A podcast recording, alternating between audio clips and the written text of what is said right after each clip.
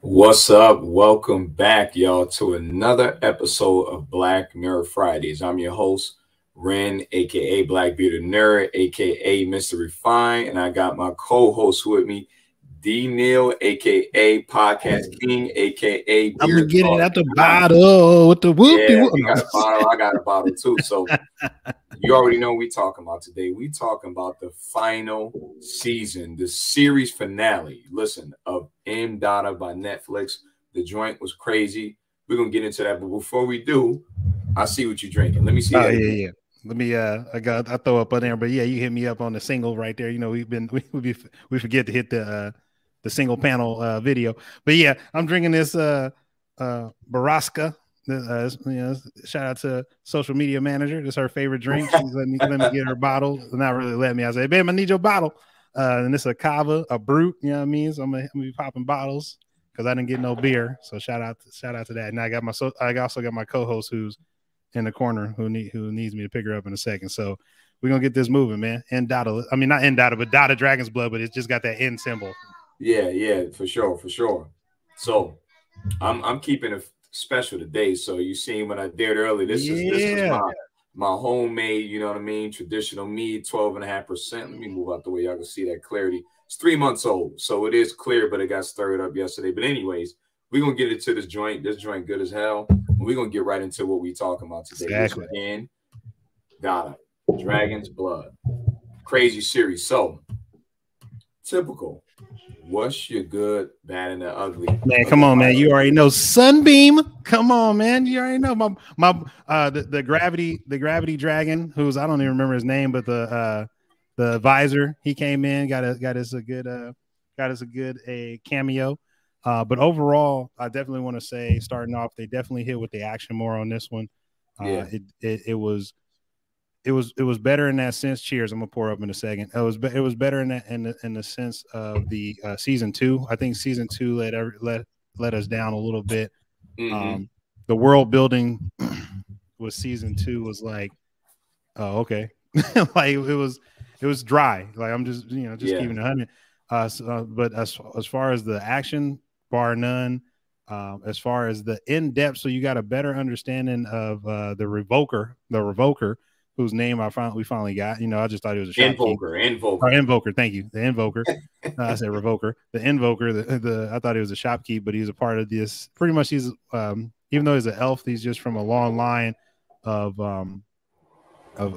merchants and magic dealers, all that stuff. But the bad, I'm gonna say the bad was kind of like just this whole aspect of just a restart in the world and having to go through and really try to get people. It's like, you know, stuff that they don't know, but the them before they met you is still there. So it's like you meet them before they've grown and all the experiences that they went through to be the person that you know now, and then you're kind of like frustrated at them, but you're looking at them as the them you know versus the them they were before you.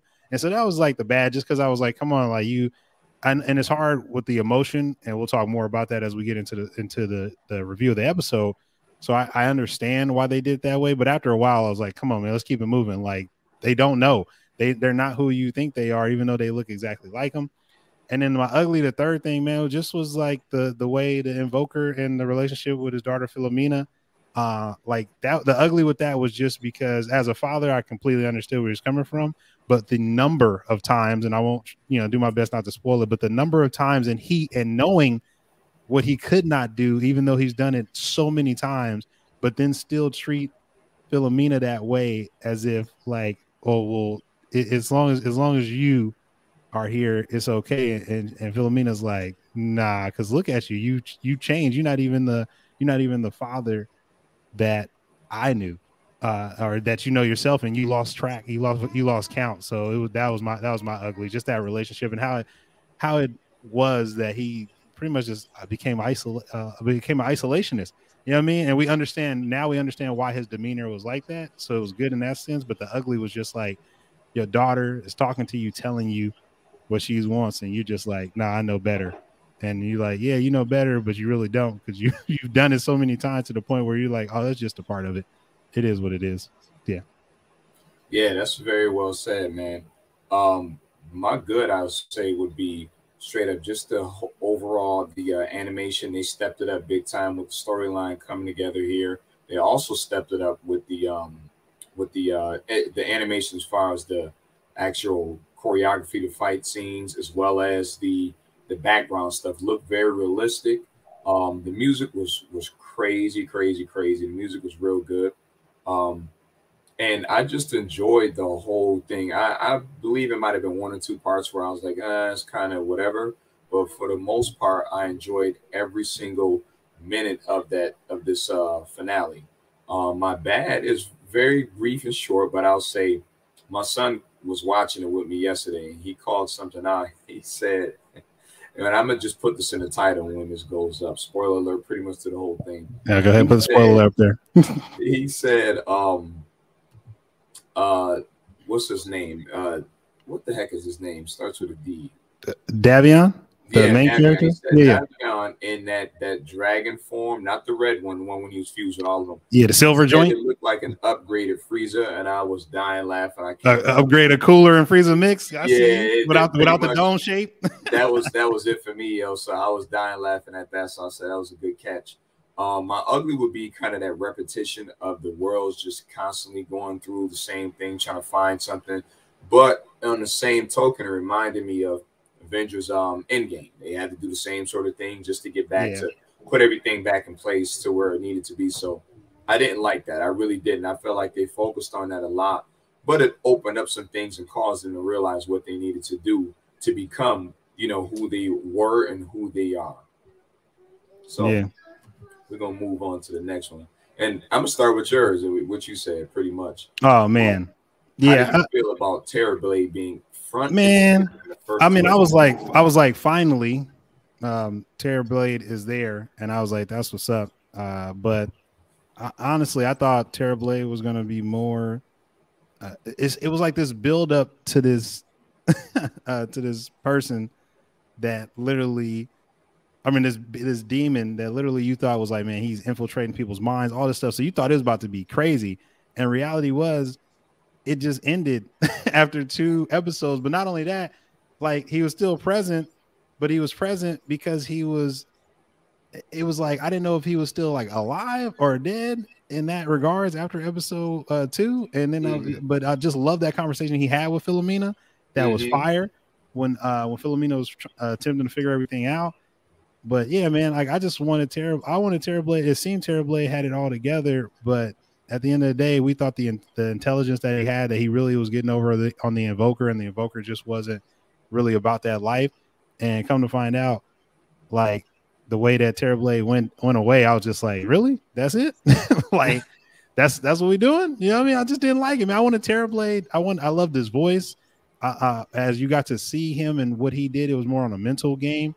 And that was really good because it really wasn't that people were necessarily agreeing with Terrorblade. It was just that he was reaching into certain subconscious things of their insecurities or inadequacies and pulling those out to the forefront and taking them, just kind of like how with Stranger Things going on with Stranger Things. So yeah, so I wanted more of Terrorblade because I thought Terrorblade was the big bad that everybody was like attempting to do, and plus because like.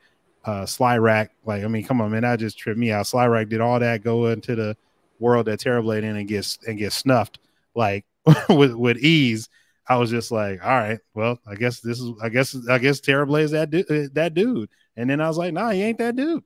He ain't that dude. So that's all I got. A very good point, man. It's funny that you said it because for me, I didn't think that it was a short-lived run when he was introduced, but I will say that he didn't hold up to my expectations as far as the way that you expected him to have power. Like it was very quick and brief, but he didn't display anything to me really. Like if Davion beat you relatively easy, even though he had the help of the crew, what else can you do? Because through the past 2 seasons before, he was like the one pretty much manipulating and moving stuff behind the scenes. But in reality, you ain't as powerful or tough as you look. You know, and ain't the dude, and you ain't even the main antagonist though. It ain't even the main antagonist. I thought you was. You know what I mean? It's funny because that's what I was expecting. I definitely expected him to be that person that they was going to be all focused on, and that wasn't the case. We find out later on who the real antagonist is, But you know what I'm saying? Just watching that development with him, but also watching him get his butt kicked fairly quickly was crazy. Considering again, Davion had just learned this newfound power given to him by getting, what was it, 3 or 4? No. I believe it was 5 of the souls, 5 of the dragon souls. No, 6 of them. Okay. Yeah. So getting all 6 of them together, and you wiped him out. I'm going to say easy, which cost you your life as well, but still, you weren't as tough as we expected, but I did like to see him more. I wish they would actually gave a little bit of backstory on him based upon how powerful he was, why did he control what he controlled, and so on. So, yeah, I thought it was dope, though. Just overall, I thought it was very good decision. Okay, so here's what I want to go with. The first episode had a lot going on, but what stood out to you specifically? Like I said, man, Terrorblade. Terrorblade was the first 2 episodes, what Terrorblade was doing. And then the crazy thing was Terrorblade already had 3 Dragon Souls already, which was kind of crazy, or 2 or 3 already. Mm-hmm. So I was just like, man, it was good as far as the fight scene. Yes. Okay, we'll go down. Co-host. Yeah. Okay, we'll just relax then. But yeah, Terrorblade on, I mean, we said episode 1, right? Not just, yeah, episode 1. Yeah. Yeah, episode 1 was just, it was good, man, all the way around. Again, Terrorblade was building up as he usually do, playing with people's mind when they in desperation. Mm-hmm. It was what we thought was going to happen. And then with Slyrak, like, I'm going to just be honest with you, man. I don't know if that's a question later on, but these dragons, hold on a second. These dragons are, like, their concept of life. Yes, Nova. Okay, Daddy's on the show, so you got co-host doing what she doing what she's doing. But the dragons, their aspect of life is like, it's like chaos and rebirth. Like, that's just what it is, destruction and rebirth. So you think they're these very powerful beings, but because they're so big, they have a lot of weak points. And then when they die, to them it's nothing, because they come back in some shape or form later on. And it was just to see that. You think that, you know, we already seen Slyrak get washed a couple of times anyway, mm-hmm. But when he came with his full power to Terrorblade, like going to Terrorblade's prison that he was in prison in, which again, I forgot if they even talked about that. I was just like, oh, okay, that's all right. But yeah, first episode, I give it, like, when I say the beginning of the action, yep. And then just the continuation of the storyline, cool. Didn't really care too much about Davion saying, "Oh, I feel Slyrak, something's wrong," and we'll talk about that later on. But you know, it is what it is. And then a sunbeam, you know, not doing the sunbeam. Oh, thing. I know that was your thing. Yeah, you know, that was my thing, man. You know, that was my thing. But episode 1 was all right. I probably give it, like, if we're doing out of 5, probably like a 3 out of 5. Yeah. So here's what stood out to me. Number 1, you see again, we going back to Terrorblade. Terrorblade started off pretty much possessing the one girl, can't think of her name, but anyways, he possessed her from the jump, and she ended up going over and taking over and having her own little crew or army, I should say. That stood out to me. Yeah. Number 2, and I have the notes here. I can't forget this one. Okay, Fymryn replaced Philomena's mom. I don't remember her name, but obviously she was the moon goddess. Fymryn replaced her just like that. That to me was pretty dope, considering we knew Fymryn was powerful, and this is why she would steal those little flowers from her back then when she was, you know, still an elf. But I didn't know the length or the depths of her power. I didn't understand how great she would be, and that was displayed pretty much right from the jump. And it's funny because she literally took out the moon goddess fast. Like, it was pretty much not much of a battle. And when it happened to her, she's looking as if, oh my God, I can't believe this is going on. Am I really dying right now? Yeah, you're dying pretty much. Yes, someone is replacing you, and you just got to deal with it. So I thought that was dope. I thought they started off right, and it kind of was something that was going to lead you towards how the rest of the season or the rest of the series would go based upon those first interactions. And Fymryn was, to me, kind of like an anchor for every character on there, but specifically more for Empress Mirana. So I thought it was dope, man, and that's what stood out to me the most in that first episode. All right, so next joint. Episode 2, were they really in hell? Excuse me, and if so, why? No, I mean, yeah. I don't know, man. I can't really say it was necessarily hell. It was more so, again, we got spoilers all day on this one. It literally was, it literally was the world was destroyed. Your universe was destroyed. It was recreated. But the recreation that was going on, the Invoker couldn't stop the primal power, pretty much this whole thing of destruction and recreation. It was just an entity. It was this red and purplish black thing that it was like, no, you can't stop that. Like, that was a part of what even the dragons was, Slyrak kept saying. It was like, no, your concept of life and death, because you think you just live this life is this is all you have. For us, has been a millennia. We've been doing this day in, day out. Like, the overall powers that be have done this. So it wasn't necessarily hell. It was just hell to them, because again, they were like, all of a sudden things seem peaceful, and then their world just starts changing because monsters, quote unquote, coming out because of the moon breaking apart. That was funny. I say they were, and the reason why I say they were is mentally, and it's just like us as, you know, as humans, pretty much. It's a cartoon, but say there's some reality to it. Your mind is whatever your state's going to be. So if you believe you sick, you know what I'm saying, then we sick. If you believe you're going to be wealthy, then eventually that will come to fruition. Your mind controls everything and manifests your reality. So in my thought process, I feel like they were there. It displayed their weaknesses, their biggest fears, and something I think I'm going to add this in. Hold on, before I lose my thought. It displayed their biggest fears, as well as showing what they were scared of. I'm tripping. You know I'm tripping. I was thinking episode 3. My bad, bro. Yeah. Yeah, that's when I was like, wait a minute, what am I talking about, man? Scratch that. No, don't scratch it. Go ahead, let you finish, and I'll come back, because I was like, no, that's pretty much it. I think that they were really there because mentally it was there. And the only person or thing that brought them out of that hell was who I just spoke on earlier, Fymryn, who was now the new moon goddess, which is also all their anchor. So that to me was pretty dope. And can't remember who actually put him in that hell. Oh, it was Terrorblade. It was Terrorblade. Yeah, my bad. On episode 2, I'm looking at my notes right now. Again, got to always bring that trusty Dusty notebook. Shout out to Dusty notebook. But yeah, Terrorblade definitely put them in a position where, again, all Terrorblades definitely was strong as a demon, but his strength, no matter how strong he was, the real power he had was the manipulation of people's minds. Because what are you saying that in hell aspect, it was just pretty much dealing with your fears. And a lot of them, some of them wasn't even fears. A lot of them were the desires that they wanted. And the desire was like, I want to live this life. But because they didn't choose that life, and they constantly don't choose that life, like not Davion, what's the dude's name? Ram or Caden? Caden, thank you.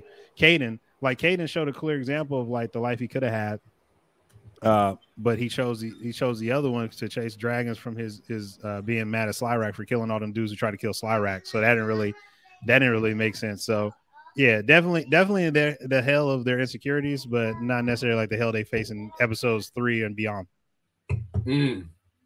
Facts. Okay. The betrayal by the Invoker caused a new reality. How did that affect everyone? Hold on. Can you hide that and put them all on that ticker thing? So the ticker drop. Hold on. Yeah. Yeah, you gotta just hit the ticker button, because I was missing all those joints. Yeah. And put it back in. Let me put it up. Yeah, it's back. One more time now, because, you know, I'm messing with my codes. So the betrayal by the Invoker.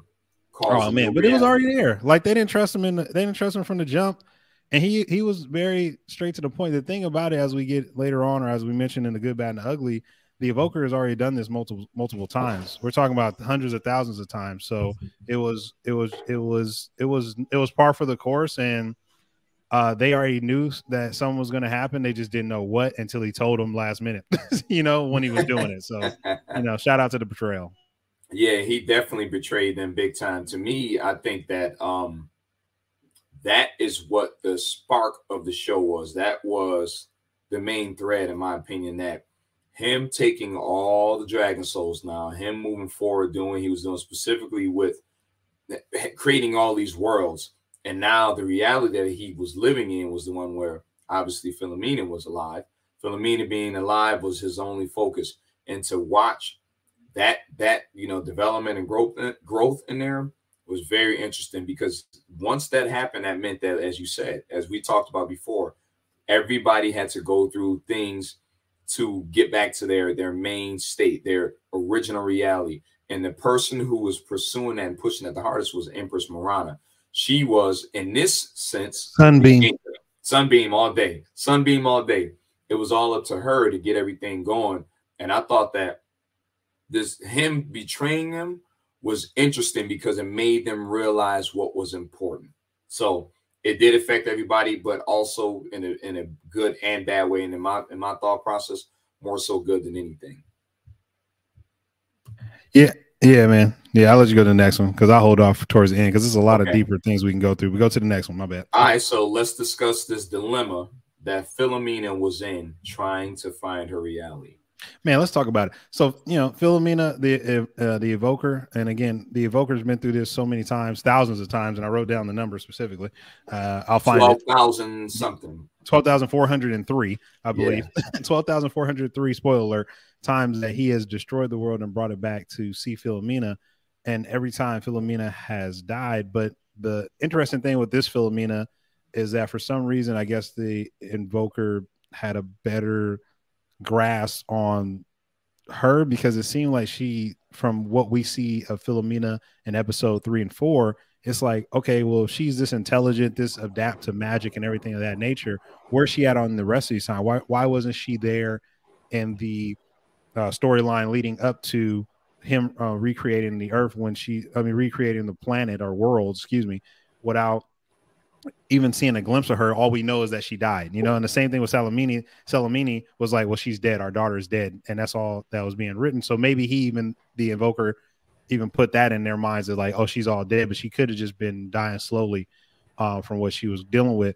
But I think she's very intelligent, just like her father, but has a lot of this, do you love me like her mother, but not in a tainted way.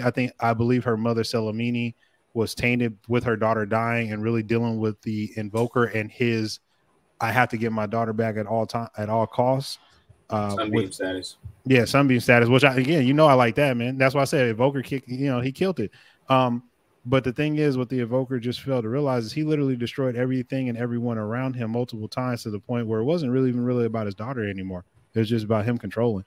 And Philomena, with doing this search with her father, It was a great thing, because if you're a dad girl like we are, you understand that when you have a daughter, and I thought it used to be a you know, like all dudes just saying that, but when you have a girl, man, it's like, it's a totally different feeling. So to just see her journey as far as like, I'm not your little girl, but not only that, you know, and I will talk about this later, but like, what you think you're saving, stop right now, please don't do that with your hand.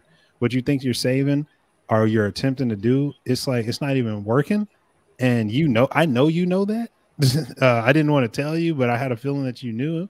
And then I tell you, and you're like, you know, and then you just did that, and you keep saying it's for you, it's for you, it's for you. But the more and more I keep doing it, it's just, you know, it's, she just had a realization that it's for him. And she was like, I'm just not going to allow it. And she literally, I think what every child does, and good, bad, or indifferent, depending on what the circumstance is telling your parent, like, no, I'm just not going to get along to go along with who you are, or what you've done in that regards. If it affects not just me, but the people around me, the environment around me, no, I'm not going to do that. And I think that, you know, that was, her journey was great, man. Her journey was great. Philomena, to me, character wise, Miranda, yeah, Miranda, Davion, all them, that wasn't the best conversation that had in season. I mean, the final season was with Philomena and the Invoker. Like, those conversations, bar none, alone, killing the game. And a better conversation in this series than you get in a lot of shows, hands down. So her journey, period, is like, it's easy to tell what's going on with her as you start to see the signs going episode by episode. But just her conversations with it's like you're having a conversation with someone that has 12,403 times in millennia versus your 2 or something. I don't know. It just was a great journey for her. And I'm glad with the sneak peek at the end, you know, we might spoil that later after we get through this question, but I definitely love what Philomena was doing. So what I'll say about that is, imagine being dead. You don't know you're dead. Come on, bro. Talk about it. You're trying to figure out why you're doing the things you're doing. So in this world for her, she had all the knowledge she had the magic ability, she had the power that she had, but she had to figure out why it is that the things in her world was happening. And in order to find that, she had to find out what happened to her father and why he was sick, because remember, he got sick. Oh, he gets sick. No, he got in a fight with the warden, which again we can talk about that later because that tripped me out too. But so, she's trying to figure out what she can do to possibly save him or make him better, all that sort of stuff. And in the process of going through that, she finds out what really happened to her, which is obviously her dying based upon that sickness that was incurable. That's right. Spoiler alert. As you said, well, we already know it's incurable. That's why she died. You know, season 1, we knew about that, but that was the father's Sunbeam main focus, to try to find a cure to get her back. At first. Yeah, it was. Yeah, you're right. At first, it was. Probably after time number 400, he was just like, he probably just became so, like you said, experimental. Everything was an experiment. Yeah. You know? Straight up experiment just to see what he can do. But watching her go through these different stories, this background, and find out, oh, wow, so I'm in Fymryn's eyes, I'm in her body. Even though I'm still myself, I'm trying to find out what happened to me. And she's living in the real reality to see, oh, I'm dead? This is what's going on? Yeah, this is what's going on. And now these are the things you might have to do to fix the world and bring everything back to how it should be. But in the process of that, she also finds out her father's focus on what he's focusing on and why the world is the way it is today. And to me, that was the craziest part about it all, because I personally expected her to say, all right, this is what's going on and I'm going to just move forward with it. No, she found out she was dead. She needed to get everything right, because if she didn't, it would have made a bigger issue, especially as you just mentioned. She has a lot of her mother's grounding. She's not her father's daughter, but she is her father's daughter. So I thought it was interesting, man. Extremely interesting. It was fact, man. I love that dynamic, but again, biased because we got daughters, so you know how it is. That's a fact. All right, so here's another one related to that. Philomena was powerful, and do you believe she was powerful enough to surpass her father? I think no, just because the amount of time that he had. Her intelligence was bar none. She discovered some things with using the. I forgot what it was called. It starts with the Arconesis or something like that. Yeah, the tower thing or something like that. Yeah, I wrote it down, but I'll look for it in a second. But yeah, she discovered that. So I think her intelligence wise, because she had the empathy, and I think that this is something that's played on well. I think if people watch Sailor Moon, this whole Sailor Moon tuxedo mask type of thing with the sun and the moon, even though you know tuxedo mask is not considered the sun. It was in that regards, but then also with Philomena, just this relationship as far as, daddy, I don't understand why you won't open up to me, and he's constantly hiding things, and then he knows she can figure it out, because like you said, you still are your father's daughter. It was crazy, but because he has so much experience, man, and it really wasn't even just the experience, it was the ruthlessness, and that's what I liked about, you know me, man, you know, when it came to the Invoker. Yep, exactly. That man had his blinders on, and he literally had no emotion. So I think she, to answer the question, so I don't go too long, is I believe with his help and over time, yes, she could definitely do it. But because of the ruthlessness that he had, his steadfastness to get what it is that he wanted, I don't think that she was able to surpass that, because she definitely did have empathy for people and was like, I want to work together with people instead of seeing people as nothing but a pawn on the chessboard that I can move around. I actually believe that she would have surpassed him eventually. Given some more time, given some more experience, I think she would have passed him, even if she didn't go through all those years, because he lived 1,000 years from when it was said, based upon the battle between him and Terrorblade. But if she would have lived maybe, I don't know, some months longer or something, I personally believe she would have surpassed him based upon her empathy, based upon that grounding that she had from her mother, and that general sense of and what's the word I'm looking for, knowledge, that general sense of knowledge that she was searching for at all times, even as a child, the things that she looked for and the things that she was curious about. I personally believe that she would have surpassed them because her mind and her vision would have been a much wider range as opposed to having tunnel vision, trying to keep focus on whatever it is you're doing. She showed that and displayed the power by trying to create worlds on her own as well. Just like, oh man, we didn't talk about that. Yeah, talk about that for a minute. Yeah, let's not go off of that. But remember what I don't know your eraser is no right here. I remember the conversation again. I go back to these conversations. So for the community, definitely watch this show for the watch the season finale for the conversations between father and daughter. Facts. Because even when she was attempting to create those worlds, and she wanted to do it without killing anybody, her father just sat there and was like, oh, I did that already.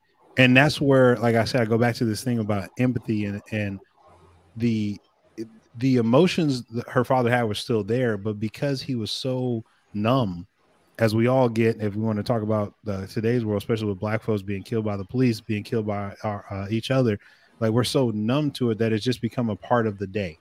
And her father in that conversation saying that, okay, yeah, you're using the instrument, which I was still trying to find the name of, which I will before the show is over.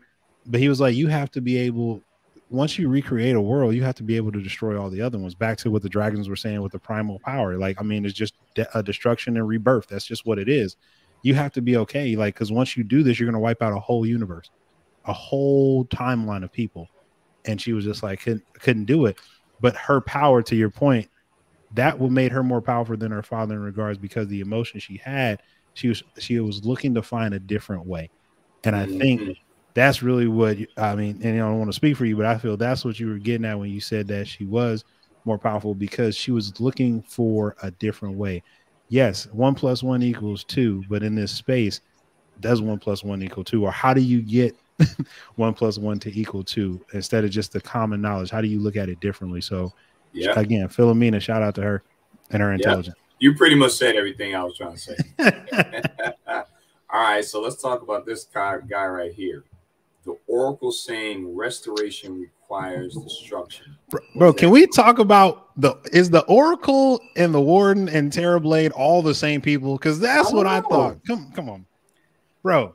I was so confused. I was like, wait a minute, you got two wardens? Where the hell did this warden come from? First and foremost, and it's like, is the warden keeping the primal power encased in the moon, but then the moon still being destroyed? That's the first thing. And then the Oracle looked dead on Terrorblade, but just in a goddamn stereotypical gypsy looking way. With but I was like, what? And then as the Oracle talked, I was like, oh, this is definitely Terrorblade. This is definitely Terrorblade. It's going down.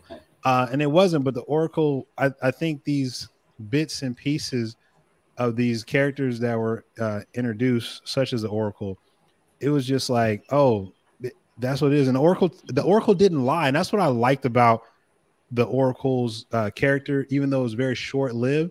A, you had to get to the Oracle and only you were invited. Yep. You know, and everybody was afraid of the Oracle. And I don't know, because the Oracle's power could kill everybody, or just because the truth the Oracle was able to see in your future reading. Like if you watch any X-Men mutant type of thing, anybody that has foresight, people you typically are very wary of them. Either they want to control that foresight, or they don't want them to foresee their future because they don't want to know what can happen. But the Oracle is saying, no, these are the paths that you have. What path you choose, the path that you're going to choose is not the path that you need to take, because the path you need to take, you have to deal with the pain. You have to deal with death. And Mirana, everybody was running away from what the dragons, and it all ties together. And that's why I like season 3. Season 2, I'm telling you, it was like, season 3 put it all together and made sense. The dragons were, Slyrak was more prominent in season 3 as far as conversation and actually really understanding it. Because, you know, season 1, we got the grandstanding where Davion went to the spirit world and saw all the dragons and they were communing. And I was like, oh, we having some governance structure conversations out here with the dragons. But literally the Oracle really just was like, no, this is what it is. Like, it's life and death, and like, you can't control life and death. You can't control it. And I was just like, it's crazy. And that's another thing I like about season 3 with this Oracle, is that when they met again, I believe they met again. Did the Oracle meet her one more time? No, he didn't. Okay. But it just was, it was just good, man. Oracle's character, very short on the screen, but the wording was there. Just like how the gravity dragons keep talking about Sunbeam, and what that, even what, excuse me, even what the gravity dragon was saying about Miranda and Princess Miranda. And then it was like, oh, this guy. So once blinders on, but then you saw the, what he was attempting to say when it went to the back, I mean, to the flashing of like just getting all the memories back for everybody with the evoker, and you saw the gravity dragon saying like the earthworm, I mean the world worm, and I was like, I get it now, and how it all ties into play, because he was talking about these, he's been through multiple worlds, so I was like, oh, the gravity dragon and the evoker, they're working together, because I was like, the evoker couldn't get the gravity dragon's soul because the gravity dragon was the shit. Like, I know if Suz was here, she was like, no, the chaos dragon. I was like, you know, Suz, nobody was on guard with the chaos dragon, because the chaos dragon was in a governance structure having a community meeting with everybody, and then he just blow up. You know what I mean? Like, come on, nobody's expecting to. But anyway, I'm going off topic. Anyway, Oracle was fire. Oracle was fire, and I just love that it really made Miranda choose, and that's what I like about season three. There was no you can have it all, and that's one thing I think that we attempt to get away from with a lot of the anime that doesn't deal with the more adult decisions you have to make, or these decisions that not everybody can live in a way that you think is going to bring kumbaya peace. There is no such thing as peace; it's only interest. And it's only being able to deal with the reality of you want to survive and you want to lead this life in a different way. You have to do a different thing. So that was a long-winded talk, but my bad. Nah, you said exactly what I needed to hear. So for me, the Oracle was Yoda-ish, based upon the way he spoke in like riddles. You know, he spoke a certain way. Number two, this man saying what he said, restoration requires destruction, right? In order for you to get exactly what you're searching for, you're going to have to sacrifice and let something go. Now, did she expect it to be what it was? No, she didn't expect it to be that person or that multiple, right? But you had to do it. Now, these are the things that apply in real life as well. Now, back to the show. She was going through different realities, finding herself. She had I can't remember what person said to her right before they all went into these different realities. Remember. No, that was her. That was her saying it to herself. She was saying it to herself. Okay. So remember, that was her grounding to keep going back and keep going back. Okay, this is how I focus and find out what I need to do to go forward. Remember. This is my grounding. She went through all those realities. She had to focus on losing people to understand this is a natural part of life. You can't fight death. You can't fight the birth as well. But you definitely need to focus on what it is that you have to do to make sure that you get to that final destination, which was getting back to the main reality. You are the sunbeam. You are the worm world, which is the main, like the center of the universe. And in order to be that, you're going to have to let something go. And I thought that the Oracle speaking this into fruition was dope as hell. And he told her, he said, hey, this is what it's going to be. She was like, no, I don't want to know no more. Now, you know that you know nothing, pretty much. You are nothing. You know what I'm saying? So Oracle, they should have put him on a little bit longer, man. Shout out to the Oracle. He was on point for sure. And what's I'm trying to find in my notes the one, because we're talking about Miranda. Hopefully we have a question on Miranda. Princess Miranda, because Princess Miranda really, the elf, the woman that was with her the whole time that came back to her. Oh, you talking about Marcy, the mute one? No, not mute. No, not Marcy. Marcy's the one that got the hands. I'm talking about the other elf that could fight with the sword. Not the other woman that could fight with the sword. That's the elf. The one she called herself the Scourge. Oh, maybe that. Yeah. She called herself the Scourge. That's her. I'm trying to remember her name, but that's the one who broke out of prison. Yeah. She fired, by the way, as far as when it comes to hand-to-hand combat. I want to see her and Marcy get down and see how that fight would be. But she said that to Miranda as well. It's like, in this alternate reality, is like you have to lead.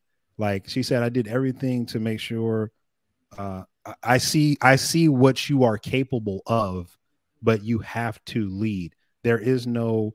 This is like, I mean, because a lot of people are watching Game of Thrones again, And this whole conversation of like, everybody's like, oh yeah, I'm the king or queen. Like, and life, I mean, just real life right now, everybody like, what up king, what up queen? But it's like those, when you take on a leadership role, you literally have to, that's why I think Jon Snow and characters like Jon Snow are so influential to people, because people want to do the right thing, but they don't want to die for it.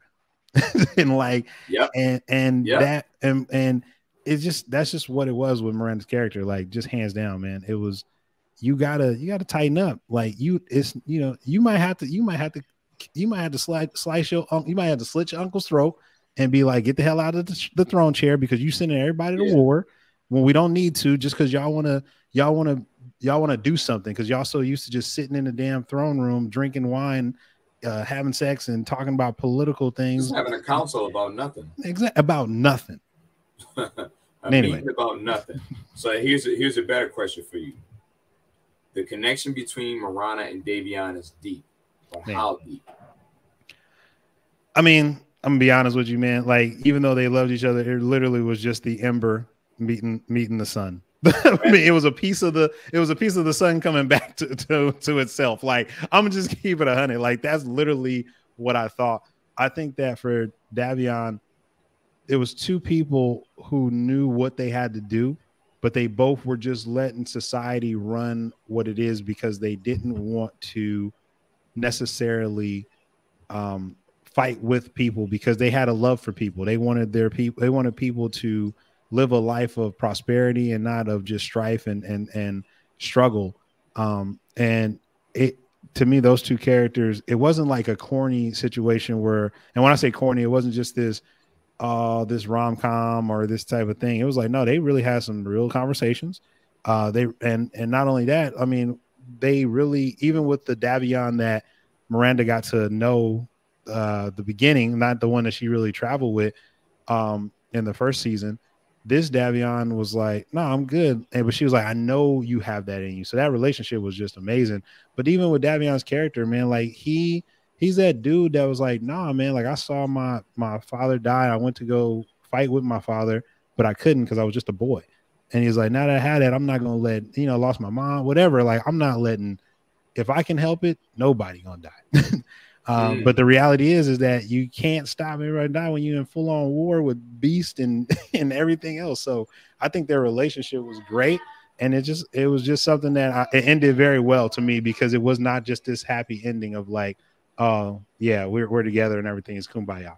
It was not that peaches and cream ending where everybody has a happy ending. You all have your friends and love around. Exactly. It didn't work that way, but the connection between the two is, as you said, the ember of the spark from the sun and universe.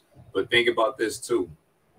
With that being said, one relied upon each other. They both needed each other for their grounding, and I'm gonna keep saying that because that was important for this whole season. Everybody needed to focus on one thing.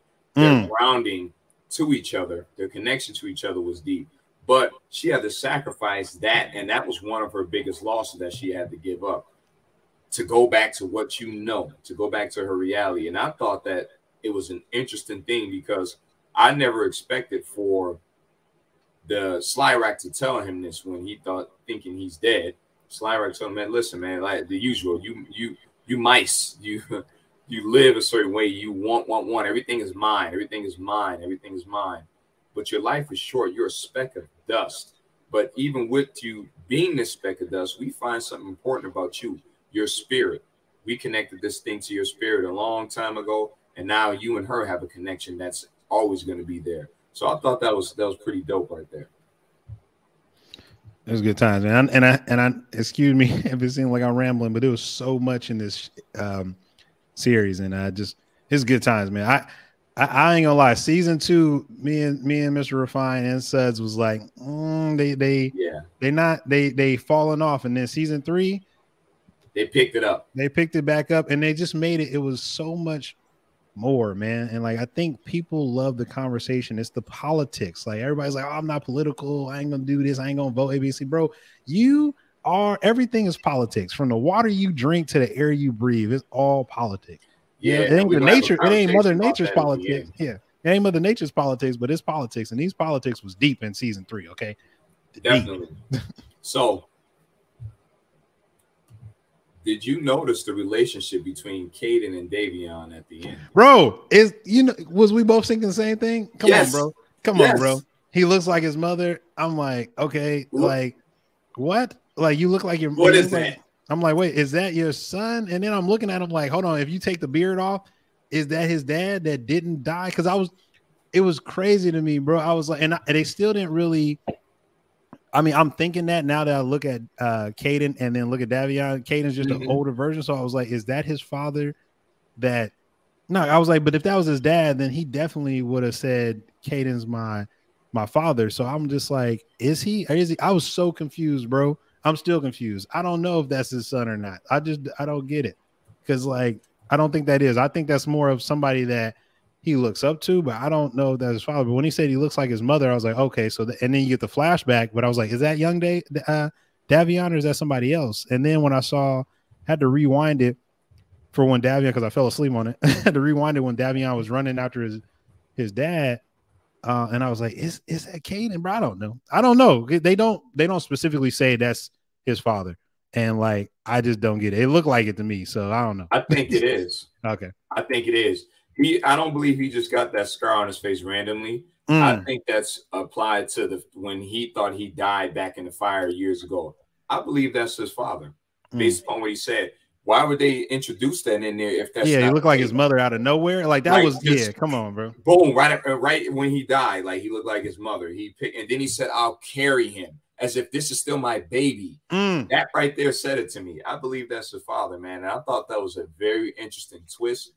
To find that out right at the end. And this is what made it so beautiful and all connected. Like we said, season 2 was season 3, they put them pieces together for real. Right, man.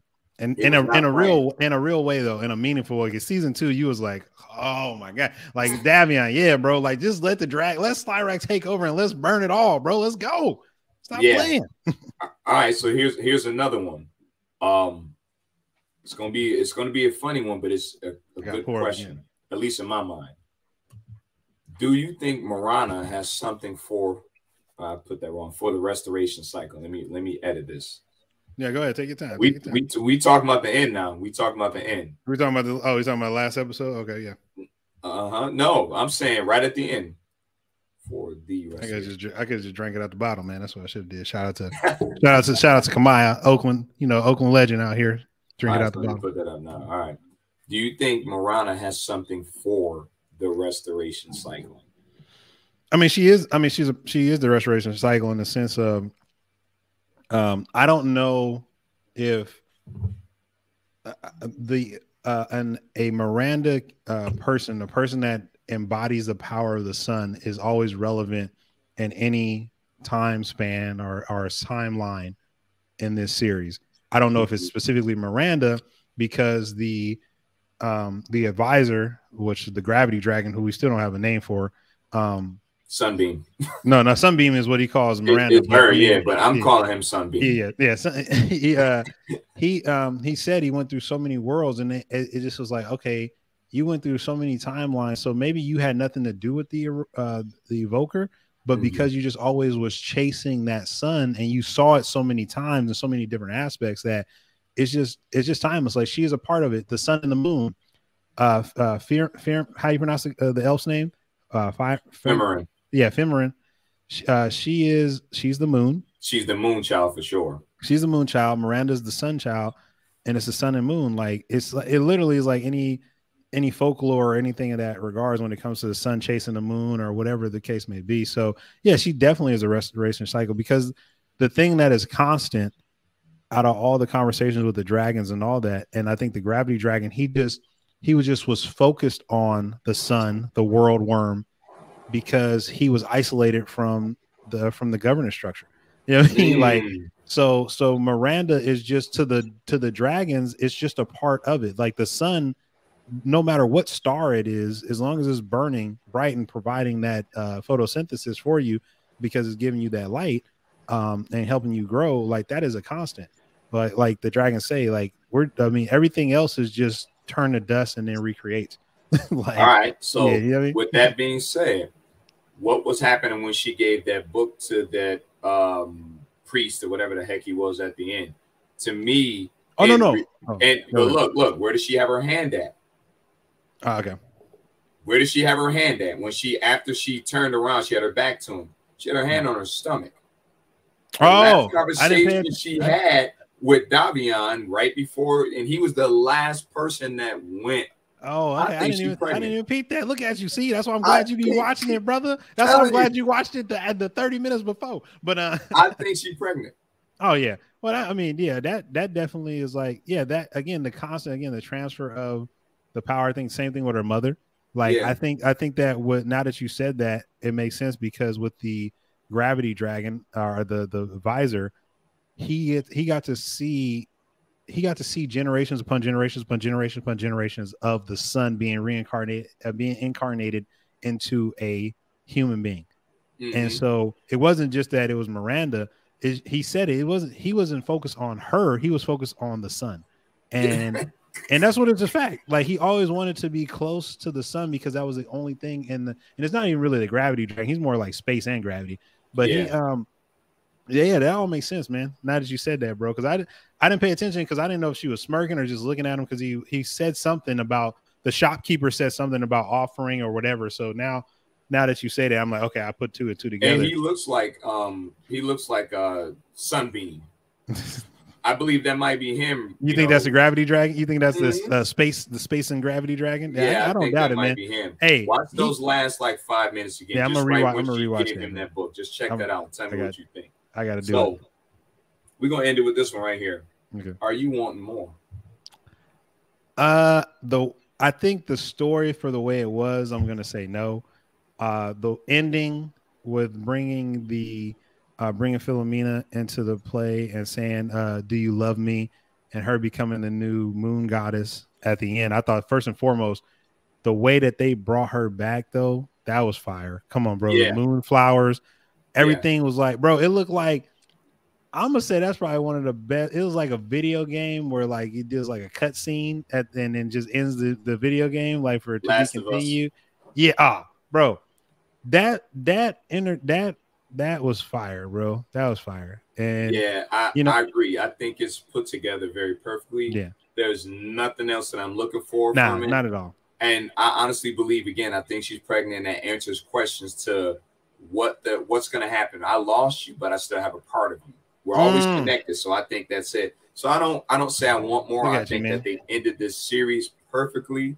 Netflix stepped it up on this season and put it together. They did a little bit better than Castlevania, because Castlevania ended good, but it was like a little you know how I feel about that last ending with the final fight. I was like, man, this is like that video game fight that went way too long. It was a little cheesy and corny. It was way too cheesy. I was like, bro, hell no, you're not fighting death like that on that level. Nope, definitely not. But no, I thought it was dope, man. So now this is the perfect time to talk about what I wanted to say, and I'm gonna be brief. You mentioned politics, and you mentioned water, and you mentioned something else. Can't remember the other thing was. Air. Jackson, Mississippi. Yes. They are going through it right now. This is not the first. It's not the last time. But if you notice, it's always us involved when these sort of things happen. Oh, yeah. There's Flint, always Michigan. Somebody Flint, behind Michigan, the scenes manipulating and controlling the situation and the storyline. Because we know Flint, Michigan, the same way, predominantly black population. Predominantly. And probably 85%. Jackson, Mississippi, easy black city, black town. You know what I'm saying?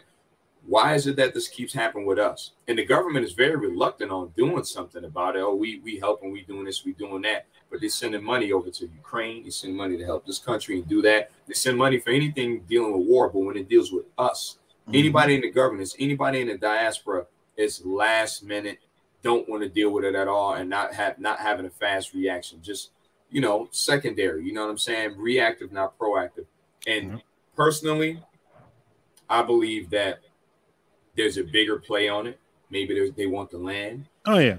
Maybe there's something there that they want on the land, and they can't get you out besides causing a flood. All right, now you have no running water. You have nowhere to shower. You have nothing. You have no water to drink. Man, so what you going to do next? I'll make it easier. I mean, at least from my perspective, easier than that. And this is why, every time we talk on this show, you should be watching Roland Martin Unfiltered. You should be donating to Roland Martin Unfiltered through the Cash App, Venmo, Zelle, all of that, because Roland Martin Unfiltered has been showing what's been going on and going on for multiple days. Just talked to the mayor yesterday. So we just got to understand that our vote, and that's something that I myself too. So this is nobody sitting on a soapbox saying what you should do. Like, no, I have, you know, me needing to go to more city council meetings and your city council, your school board, all that. This all ties in together. But for this in particular case with, is it Mississippi, right? Yeah, with Mississippi. This is a predominantly black neighborhood with a predominantly white government entities, because majority of them, again, the not necessarily redlining, but where black people live on this side, white people live on that side.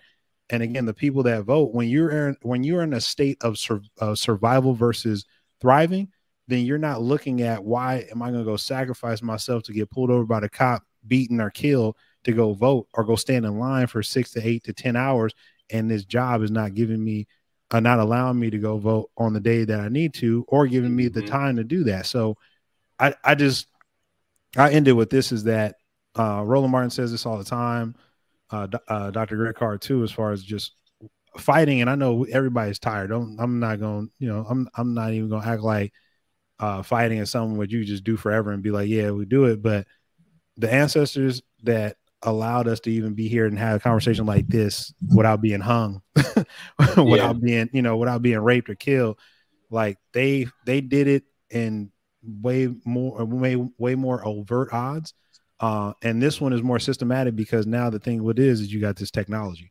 If this technology was around at that time, the systematic way they would have broke that down would have been bar none. It would have been bar none. So all I'm gonna say to that is that it's easy to tell people to go out and vote. It's easy to tell people to do to vote down ballot and go to all these meetings and everything. But at the end of the day, they are not coming to save us. And that is what the mayor was saying, is like, no, I've been blowing the whistle. I got the flags waving.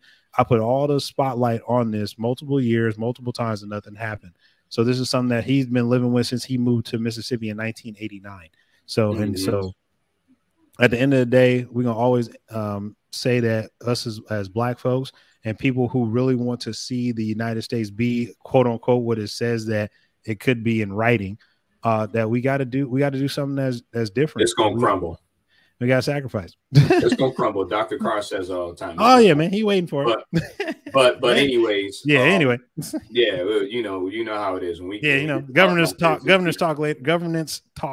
Off the camera. You know what I'm saying? But hey, again, as always. We love rocking with y'all. Yeah, again, I know there's plenty of shows. Cheers, brother. There's plenty of shows, and there's plenty of shows on Crunchyroll, Funimation. You got the VPN where you can go look at all the other things. But we're gonna dive into things, and I think that Dada, Dragon's Blood is definitely one of those that season 1 and 3 you're gonna like. Season 2 you're gonna be like, eh, I don't really know. But it's something that you should give it a shot. And I don't know how long Netflix is gonna. Ago, but there's a lot of shows on Netflix right now because they understand that anime is a thing. So if you haven't been to a DreamCon, which we haven't been to yet, or BlurCon or anything like that to support the black nerds, you need to go. You know, shout out to Fantastic Frankie, shout out to Favorite Senpai, shout out to Jason from Lost Children of Andromeda, shout out to Nerd Soul, shout out to Head Blurred in Charge, I believe that was the that was the acronym that they used. I mean, we got HNIC. Yeah, HNIC. Yeah. So HNIC. It's so many podcasts that we want to work with. We're gonna reach out starting for the next time on my next go around to do that. But I definitely, right now, black people. It's not that black people are in a good space. Black people are just being more and more saying this is who we are, because our the people before us in the '60s and before that already were doing it. They laid that foundation. But I think because of our parents and their parents before them, a lot of them were not necessarily building that foundation, because a lot of them were separated from those schools from the South that really was putting in that work. So you move closer to the North and you think everything good, but no, it's just like, nah, we cool with y'all being in the South free, but we ain't cool with y'all being up here free.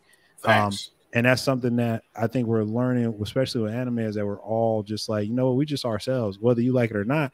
And the crazy thing about it is Japanese culture, I think a reason why black people and people of Latin descent. So especially in Mexico, because Dragon Ball Z is fire in Mexico, so is Sailor Moon and all that, is because these are all groups of people that have been oppressed in some shape or way or form. And Japan was not oppressed in the beginning. Anybody that's non-white under that category, non-white. Definitely. And I won't even say non-white, because the Irish and the Scottish definitely got to deal with the same type of Anglo-Saxon white folks. I'm not saying that. Nah, I'm not saying as far as they fit into that category. You know that they came over here to America and assimilated. Oh yeah, yeah. Oh yeah, they fit part of that diaspora. Bro, I know that. Oh yeah, I'm definitely agreeing with you on the whiteness category. But as far as understanding somebody taking your humanity rights away, yes, but. Overall, the main thing is, man, with anime, I think you get, if you really dive down deep into anime, and I'm not saying you got to be like, oh, I'm so deep, I got to watch this and really pick out all the social cues and all that. No, I'm just saying, just sit there and listen to it, and you'd be like, damn, that kind of, or watching and listening, it'd be like, damn, that kind of matched what the hell I'm going through. That kind of, you know, that match. Well, how does Japanese person writing about something that's dealing affecting with women right now with Roe v Wade and being turned over and all that? How's that? How they doing all that?